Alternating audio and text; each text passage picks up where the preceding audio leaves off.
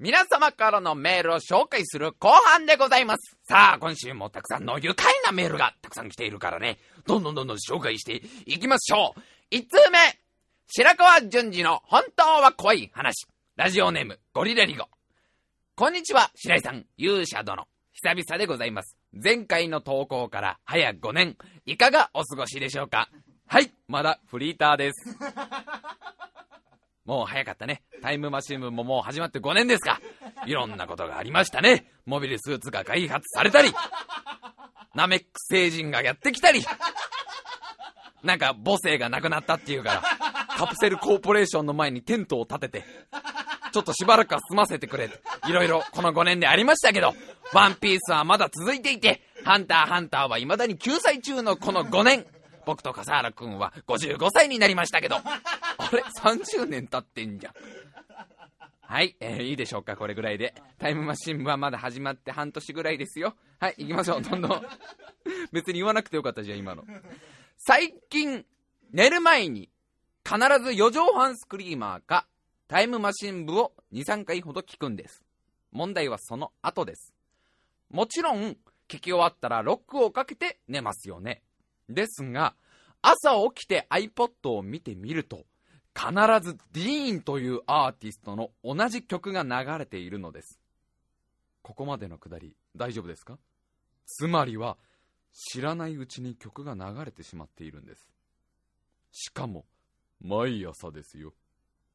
どうか白井大先生、この微妙な怪奇現象チックなものの解決、よろしくお願いします。さあ、えーリスナーの方からの恐怖体験のメールが寄せられたわけでございますけどね。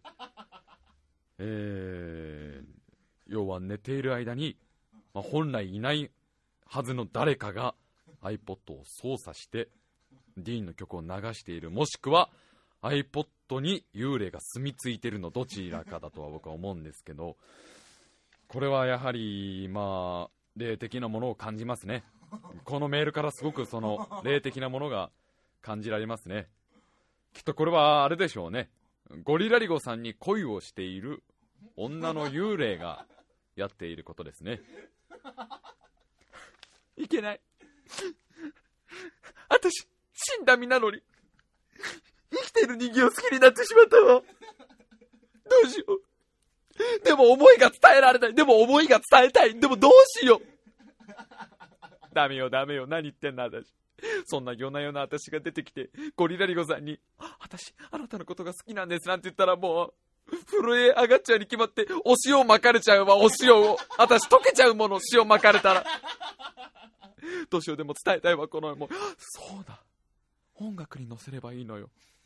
で、この女の幽霊が、ゴリラリゴの iPod さんをね、ゴリラリゴさんの iPod をね、今逆になっちゃった。ゴリラリゴさんの iPod を調べてね、なんかいい手段はないかっつったら、ディーンのあの名曲があったんだよ。あの名曲。このまま君だけを奪い去りたいがあったわけですよ。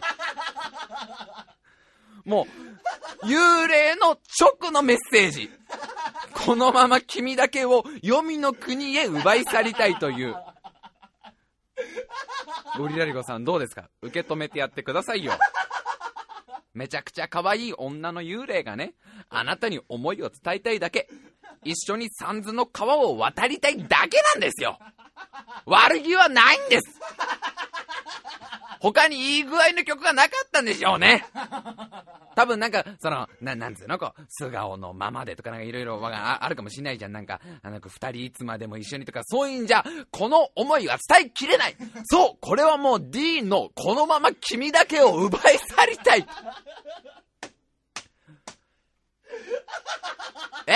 現世とかあの世とか知らねえよ思いがあんで、私の思いが伝えるしかないわ。つって、この女の幽霊が iPod のその選曲をして、ゴリラリゴさんが朝起きたら、うわ、またディーンのあの曲になってるわ。気持ち悪いな。で、あれ思いが伝わってない。次の晩も、その次の晩も毎日毎日それを、怖えな。リアルに怖えじゃんかよ、これ。面白くしようと思ったら全然面白くねえよ。ってことだよ。ゴリラリゴさん。ってことだよ。だから、どう、どう受け止めるかはゴリラリゴさん次第だよね。っていうか、本当にこのまま君だけを奪い去りたいが選曲されてんのかもわかんねえ。だって曲名書いてないから。でもそうに決まっている。ディーンっつったら俺この曲しかちょっと思い浮かばない。だから、だからあれだよ。いつか、やってくると思えばいいんじゃない？このまま君だけを奪い去りに来ると思えば。もう寝れねえじゃん、だから。リスナーを震え上がせてどうすんだよ。ゴリラ、ゴリラリゴさんは寝る前に聞いてくれてんだよ。このお布団に入ってさ、布団の中も潜ってこう iPod だけ耳につけてさ、この回聞いたら最悪だろ 絶対嫌だろ。このまま君だけ。もう、いや、もう大丈夫。大丈夫。あの、恋心で、恋心だから。ね。女の子の恋心だから。まあ分かってやろうよ。ね。さあ、次のメール行きましょう。全然フォローがね、全然フォローが。えー、じゃあ次はこれ行きましょう。タイムマシン部、いつも聞いています。ラジオネーム、ポンパドール。白井さん、AD 笠原さん、こんばんは。ポンパドールと申します。白井さんは第24回放送で、こんな下ネタばっかりで、聞いてる、聞いてる女子はいるのかね？とおっしゃっていましたね。でも、ちゃんとここに、全25回楽しく聞いている女子も存在しています。男の子目線からの爽やかな変態エロトークは、とても興味深いです。ただし、笠原さんの童貞を14歳で捨てたという話は例外です。これを聞いたとき、嫌なことを思い出しました。それは私が14歳の時。クラスの不良の女の子が自分がかかってしまった性病について女性器を書いて給食中に説明されたことです。忘れもしません。漢字の小テストの裏でした。その時のポークビーンズの味。入ってる豆がおくりちゃんに思いました。ちょっと今、あの、ちょっと柔らかくしてよ。中1男子が聞いてるのを知っちゃっちゃったから、あんまりストレートな名前はまだ中学生には早いかなと思って。くりくり今、お坊ちゃまくんだから。今、お坊ちゃまくんだからね、別に。間違ったことはやってないからね。性の衝撃は、多感な時期の私にそんなトラウマを残しました。こんなかわいそうな子を増やさないためにも、笠原さんは何かしらしていただきたいと思います。白井さん、とっておきのお仕置きをお願いします。それでは、愛する時空勇者玉寺様によろしくお伝えください。これからもラジオ楽しみにしています。女の子からね、またメールが来ちゃったんだよな。たまんないな、女の子からメールが来るのは。桃の匂いがするんだからもうやめろよ、そのさ。誰なんだよ、その、桃の匂いに敏感に反応するモンスターはよ。女子の匂いがするんだな。これすごくないか？でもこの内容。14歳の不良の女の子さ、性病にかかるってやばくないか？しかも何それをすごくなんかあの、漢字の小テストの裏に書いてリアルに説明してくんでしょ？なんかさ、意外と中学生の時ってこれさ、女子だけじゃなくてさ、男子もあるよね。あの、なんか下ネタの許容量みたいなさ、これ俺いつも言うけど、なんかあんまりストレートなこと知ると、なんか結構へこまね？俺、初めてガンシャ見た時へこんだもん。思わなかった、ちょっと。ちょ、自分が想定しているもの以上のことが起きるじゃん。時折 AV の世界とか。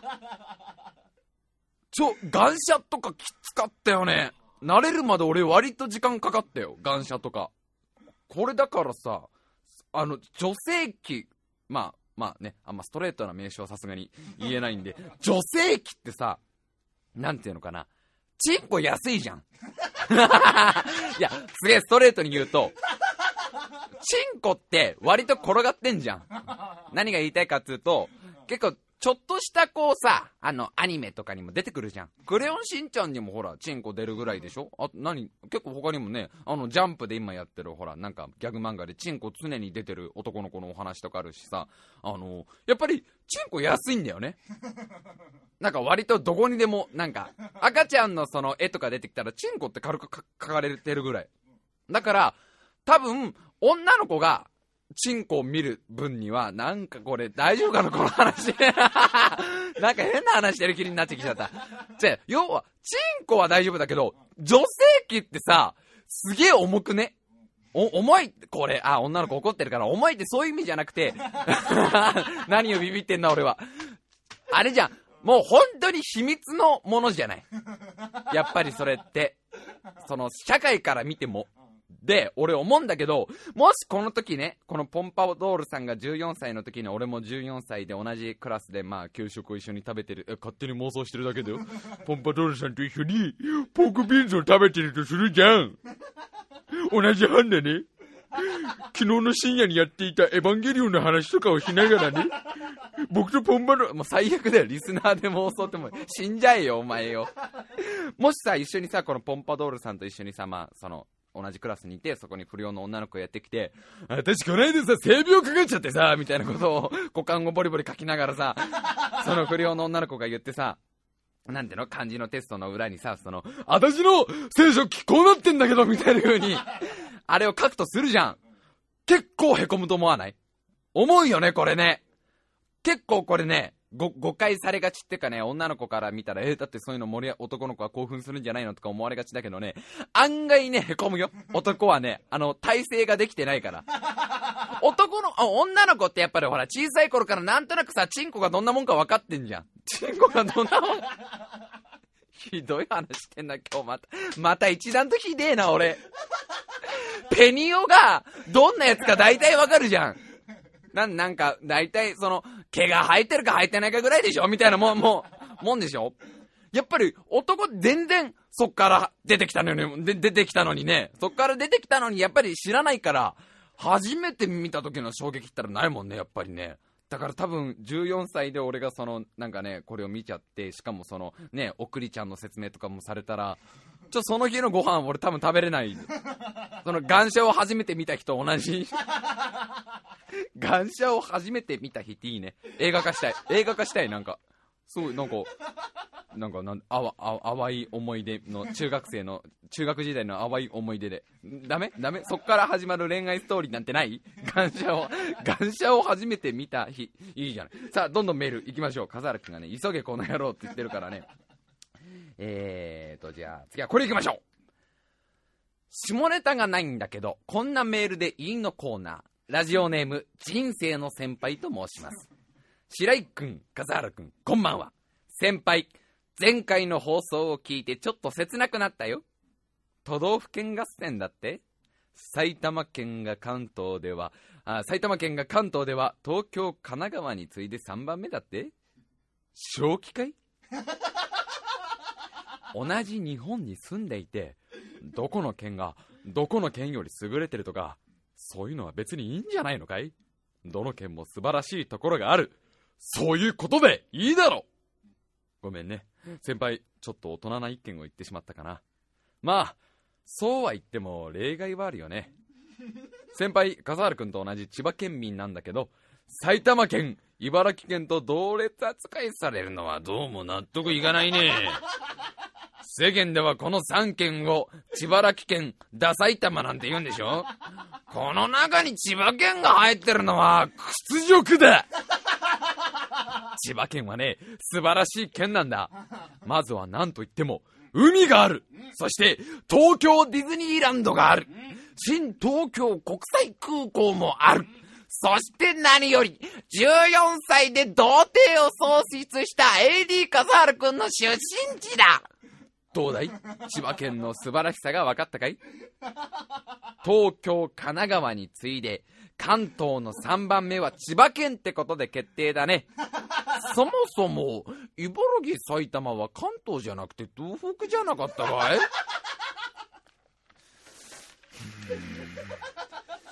うーん、ま、まだ続くからメールが。そうそう、友人ワイダのその後のお話なんだけど、こないだ先輩の家にシルバーウィークでの旅行のお土産を持ってきたから、先輩も預かっていた貧乳ロリ顔の DVD8 本をお土産に持たせたよ。かわいそうに処分されるであろう DVD を大事そうに持って帰るワイダの背中に大人のいや男の哀愁を感じてしまったよ白井君笠原君これは我々の罪だよ。もうこんな悲しい思い、誰にもしてほしくない。Y だよ。お前の PSP の中に、その手の動画がびっしり入ってることは絶対に秘密にするからな。ではでは、長文になってしまってすいませんでした。そうだよ、人生の先輩さん。このね、あなたのお友達のワイダさんがね、奥さんに黙って、貧乳ロリ顔の DVD をたくさん、あのね、あの先輩さんに預けているってことをこの間言っちゃったじゃない、放送で。しかもこのワイダさんと奥さんはラジオ聞いてるのに、うちの。多分あの後大変だったでしょう。大喧嘩、もうひょっとしたら離婚協議ぐらい持ってっちゃってる可能性も結構ね、考えられる。いい車両バカになんないと思うよ。ロリ顔貧乳だもん。それ言っちゃったのほら。やっぱりうちのラジオとしてもさ、こう、なんていうのかな？やっぱりね、メディアの一つとして影響力を考えてないから僕たちってやっぱりさ、普段からそういうのちゃんと考えていかないとってすげえこの間笠原君と一緒にほら反省会開いたじゃん。あれでワイダさんの家庭が壊れたらどうするんだって話になったじゃん。だからなんとしても PSP の中にその手の動画が入ってることは秘密にしようね。これみんなもだよ。聞いてるみんなも。だからね。人生の先輩さんのお友達のワイダさん、過去奥さんがいます。この方が PSP の中にエッチーな動画を入れてることは内緒だよ。ワイダさんの奥さんに会っても。言っちゃダメだからね、絶対。よし、大丈夫だ。秘密は守られた。これで秘密は守られたよ。よかったよかった。やっぱりね、プライバシーとかを本当に真剣に考えていかなきゃいけないと俺はすげえ思ってるから、うん、そういうのすげえ大事だと俺は思ってるから、あの、これどういうことかな、これ。茨城、埼玉、関東じゃなくて東北ってこれ。あれ？千葉って日本だっけ？千葉ってアメリカじゃなかったっけ？あれ？千葉州じゃないの？千葉州。あれ？間違えてたっけ ?AD 笠原さんや。なんか随分千葉県民も生意気になってきたね。え、海とかって別にあれたまたまじゃん。たまたまじゃん、そんなの別にさ。ドームあるドーム。うち西武ドームあるよ。中途半端なやつが。あの、西武ドームってさ、西武球場後からドームにしたからさ、隙間空いてんだよ、ドームなのに。俺かな？なんか、あれか、とりあえずじゃあ、埼玉千葉戦争はまだ終わんねえってことでいいのかな？マジ潰すっからね。マジ。ディズニーランド今のうちに移籍しといた方がいいよ。やばいから。多分。あそこら辺多分ね、激戦区になるから。どっちの領土だって話になるから。東京は。東京領土扱いなんだ。それ、もうあれだろうね。間に入った東京の、こらで終わるんだろうね。もしくは、千葉と埼玉がもう大喧嘩になったら、もうあの、神奈川が、神奈川兄さんが入ってきて、お前たち、東京の親分がいい加減頭に来てるぞ。そろそろやめねえか。すいませんでしたみたいな感じになるんだろうね。結局そんなもんでしょ。さあ、えーとそこ蹴りつけねえんだ。ビビってんだな。いいよ、じゃあどんどん来いよ。千葉県民どんどん来いよ。埼玉県民もどんどん送ろうぜ。ちょ負けねえよ、絶対。さあ、さあ、えーとさあ、さあ、時間がそういうことやってると、こうね、なくなっちゃうよって笠原君がいつもせかすからね、えーと、メールがもう一通ちょっと来てるんでね、えーと、これでいきましょう。俺、ラジオ番組作ります。ラジオネーム、ドラム野郎。師匠の白井さん。全世界に天下の素晴らしさを説いた笠原さん。こんばんは。自分、インターネットラジオを始めてみようと思います。そこで聞きたいのですが、ラジオに必要な機材を教えてください。いいね。なんていうか、このね、なんていうか、このまだ初々しい感じがいいよね。これからラジオを始めようってこう思ってくれてるってのがさ、やっぱりタイムマシン部ってのは最初やっぱりインターネットラジオをいかに普及させようかっていう名目で、ポッドキャストをいかに普及させようかっていう名目でやって、やってきてるわけじゃないですか。普及するわけないですけど別に。やってきてるわけじゃないですか。ニコ動の方が面白いもんね、やっぱりね。ひどいことばっか言ってんな、俺。いや、あのね、あの、いや、ちょっと真面目な話すると、ポッドキャストを普及させようって考えてる人が意外と多いことにびっくりした。無理じゃねって俺はすげえ思うんだけど。やっぱりさ、や、やっぱりさ、こういう風に変になまっちゃったりするじゃん、放送中に。うちのようなゴミ人間が何を言うかって話になってくるけど、難しいよね。つうのも、ラジオ自体が、なんていうのかな、やっぱりちょっとマイナーな文化じゃない？日本、日本、日本っていうか世界でも。もう昔はラジオがトップだったけど、やっぱりこうやってテレビとかが出てきてからはさ、あんまり、あれでしょ、こう、地上波に流れ、地上波地上波で合ってる？普通にこの普通のラジオ？はあんまり聞く人いないじゃん。で、さらにそっからのマイナーなポッドキャストに行くんだったら、テレビのちょっとこうマイナーになったニコニコ動画とかの方がやっぱりこう入りやすいしさ、やっぱ視覚的なものの方が、なんていうの？こう、入りやすいし、あとニコ動職人多すぎじゃね？最近ちょっといろいろニコ動見んだけど、ちょっとやばくね？みんな。それ、それ職業じゃね？みたいな。俺見たやつさ、チェーンソーで、なんか丸太を削り出して、なんかあの女の子のフィギュア、等身大ぐらいのフィギュアを作る動画。プロじゃん、そんなの。そんなんちょっと気楽にアップしてみようなんてレベルじゃないよ。こんな、うちのクソラジオなんてさ、毎週毎週俺がもうなんか妄想とさ、下ネタを1時間ぐらい喋るだけのうんこじゃん。向こうのニコニコ動画がやってるのってさ、もうそんなんやっちゃってるわけよ。しか、こないだ見たの、レールガンを自分で作ったみたいな動画。レールガンってわかんない人はごめん、あの、何見ればわかるかな あの、あれ、アーノルド・シュワルツネッカーのイレイザーって映画を、あ、また怖な。また、あれしかも、あれレールガンだったかちょっと微妙だぞ。あれ、あれレールガン。あれ確かにレールガンだった。レールガンっていうなんか、その、で、電磁気かなんかの力を使って、こう、弾を打ち出す、すっげえ強い鉄砲ですよ。わかりやすい。米軍が本当に開発してるって発表したんだよね。レールガンを本当に作ってるって。それを、米軍が開発してるレベルのもんだよ。ペンタゴンだよペンタゴンな奴らが一生懸命になってるのを、普通のどっかの町工場の人が作ってんの。町工場かわかんないけど、普通にそういうの、なんか普段なんか工作とか得意な人が、自分で配線とかいろんなパーツ繋げてレールガン作って、撃ってんの、それを。すごくねそんなの。さらに、俺すげえなと思ったのあの、ハワイのさ、なんか噴火、火山のところまで行ってさ、何すんのかなと思ったらさ、目の前にマグマが流れてんの。そこに、生肉を近づけて、焼いて食ってんの。マグマでバーベキューはできるのかみたいなやつ。信じらんなくね？その、なんつうの？情熱。ポッドキャストでそれできねえよな、俺なかなか。や、やれたらすごいよね。だから、ハワイのマグマで肉が焼ける音っつってそのためにわざわざ行けないでしょハワイまで。何十万もかけて。そういうところで難しいよね。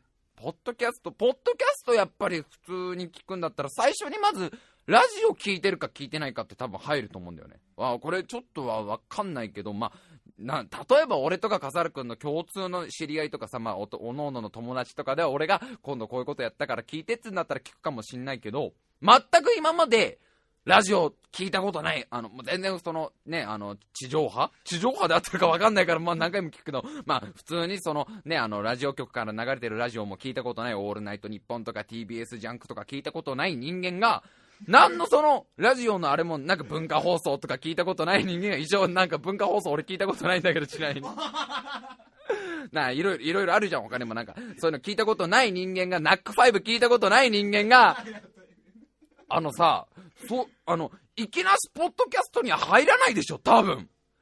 そういうなんか普通のなんか自分の好きな芸能人とかがやってるラジオを聞いていて、この世にはポッドキャストってものがあるっていうのを知ってから、先にまず芸能人のポッドキャストをたくさん聞いて、なんかその、下ネタと妄想ばっかを喋っている、みそっかすな連中がいるっていうので、うちを聞いてくれるかもしんないぐらいの確率だと思わない？わかんないけど、これはね、ちょっと、さすがに俺もあんまり聞き手側の皆さんのことはね、あんまりは、は、把握できていないから、どういう方々が聞いてくれてるのかわからないけど、なんかね、いや、でも別に否定はしないんで、ポッドキャスト別に、それはもちろん僕だってやってる側としてはね、普及しようって考えてくれてる人が多いのはもうね、ありありがたいというか、ありがとうございますっていう、本当ありがとうございますって。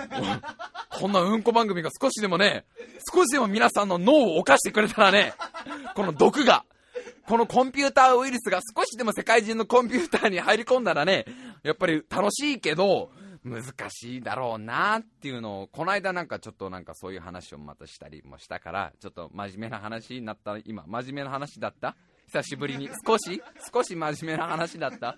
ニコ動のそのレールガン見てよ。すげえから、マジで。うーん、あ、そう、必要な機材ね。忘れてた。必要な機材はね、なんだろうな。必要な機材。まずは、うんよく笑ってくれる美少女メイド型アンドロイドは必ず必要。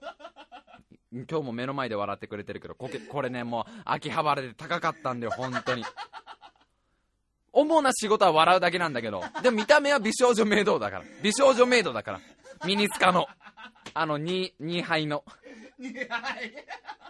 だけど、ヒゲ生えてんだけどね。で、メガネかけて髪薄いんだけどね。ただ服装はメイドだからね。あとなんだろうなあとハート？おーってうなずいちゃうんだ。やっぱ熱い気持ちかな？うん。あとラジカセ？ラジカセあれは取れんだろ。あとの、あと、原子力発電所？電力、電力、え？いらねえよ、マイクなんて。思いがありゃいいんだ、思いが。自分の、喋りたいって、思いが。どうしても、女性生殖器の話がしたいって思いがあれば、届くから、キモっていう反応が返ってくるから。ひどい。ひどいよ。えー、必要な機材、必要な機材なんだろうね。なんか、あれ、お金？機材なのか、それは。金さえやりや。いやー、ぜひね、始めてほしいね、トラム野郎さんに。まず秋葉原に行ってね、美少女メイド型アンドロイドを買ってね、で、よく笑うように調教してからね、右のこめかみについてる青いボタンを押すと笑うようになってるから、うちのは。もうさっきもず、俺さっきから連射してっから、ずーっと。えーっと、ちょっと厳しいですか？もうちょっと、スタジオの、あの、ピカピカのスイッチが、あの、いい加減出ろ、このクソ野郎っていうスイッチが入ってきちゃったんでね、ちょっとまたなんつうか、ちょっとまた読めなかったですけどね、まあ、あの、えーっと、読みますんで、次回必ず紹介しますんで、えー、メールアドレス言っときましょう。タイムハイフン部、あとホットメール .co.jp、タイムハイフン部、あとホットメール .co.jp、スペルは time ハイフン bu、あとホットメール .co.jp です。えー、コーナーね、コーナーのー、ラブマイナス。最近できたコーナーですけど、皆さんが考えるラブマイナスのシチュエーション。ギャルゲーですよ。ギャルゲーだけど、いまいち盛り上がんないギャルゲーですよね。恋愛シミュレーションゲームの。今んとこなんだっけ？今んとこ一番いいのが、自分が好きだった女の子と自分の親友が結ばれて、おめでとうって後ろから思う。離れた場所からおめでとうって祝福するのが一番いいシーンなんだよね。それか、一緒、自分の好きな女の子と同じ給食のテーブルになって、なんか、えー、結婚するなら誰？恋人にするなら誰？みたいな話し合いの時に、うーん、白井くんは親戚のおじさんにいたら面白い人かな？が、が、2番目。えーそんな感じの、ラブマイナスな感じのイベントを皆さん、あの、実体験化ですよ。むしろ実体験どんどん募集しておりますんでね、えー、募集しております。えー、108人の友達もうちょっとやるか。もうちょっと頑張ってみようか。もうちょっと頑張ってみましょう。はい。ということで送ってきてください。すみませんね。もうね、僕と笠原君の準備が遅いせいでね。もういつもなかなかね、あの、すべてのメールを紹介できないんですけどね、あの必ず、あの、紹介します。えー、お願い、えー皆さんのメールで成り立っている番組でございますので、えーどうかよろしくお願いします。えー、では、こんな感じですかね。あ、もう出ろって、やばいやばい、あの、バレるバンドスタジオで、ポッドキャストやってることがバレる。やべえ。ってことでまた来週。